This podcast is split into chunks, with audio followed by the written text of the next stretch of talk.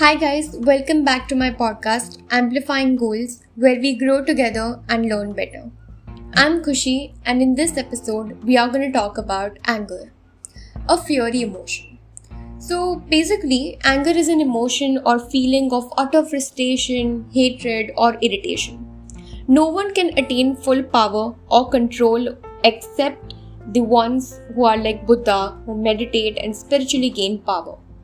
I don't know if it is true or not, but anger can be controlled if our mind agrees to do so. Let's cut this to short and simple words in order to understand better.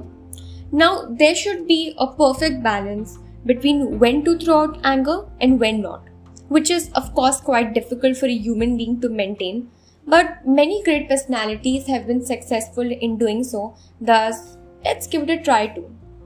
Now, I cannot claim that I have full control over my anger, but I have been successful in uh, doing half the job.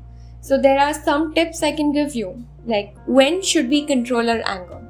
There are many situations where we should control our anger, like the first one, on sensitive or weak-hearted people. There are many people who cannot take up anger because they are sensitive and they um, often cry out or they feel bad when you get angry on them for some reasons which can be true or can be false. Thus, being calm and then explaining them what you need is more necessary than just flushing out your anger in them. Second are some uncontrollable situations, some unavoidable situations which are basically not in our hand. Now, let's talk about a match, um, sports match be it a cricket or football match, we lose a match. Your country or your club or your favorite uh, player doesn't perform, and then you just take out all your anger on them, hate on them on social media, and unnecessarily troll them. Now, this is wrong. This is not ethically correct because you are not the one who are playing the match.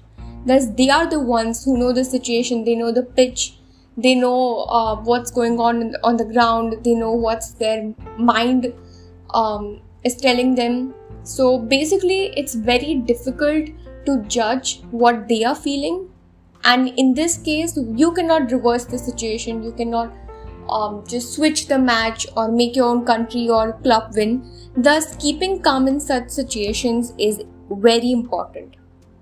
Now there are some past events which are better not to be looked at because uh, whenever there are some past events of photographs or um, anything like that you look at it and you feel angry and there's it's difficult to control your emotions.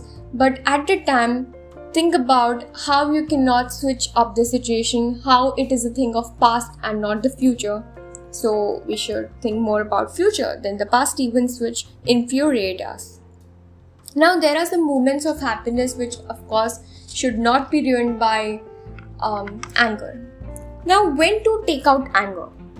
There are some frustrating events or moments or time when you have been quiet for a long time, and thus you should take it out. You should feel light. Now, avoiding to take out anger is wrong for a long time.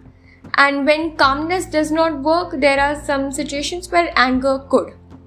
Now, should we control anger? Is it not bad for our health? Now, this is a very diplomatic question. A very diplomatic answer can be given to it. So, let's conclude it in a better way.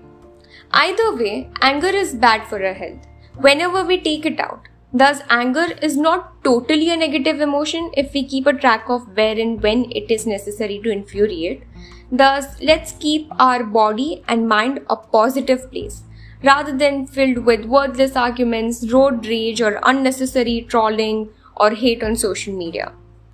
Thank you so much. I hope you learned something from, from this episode and I learned too. Stay tuned for another one.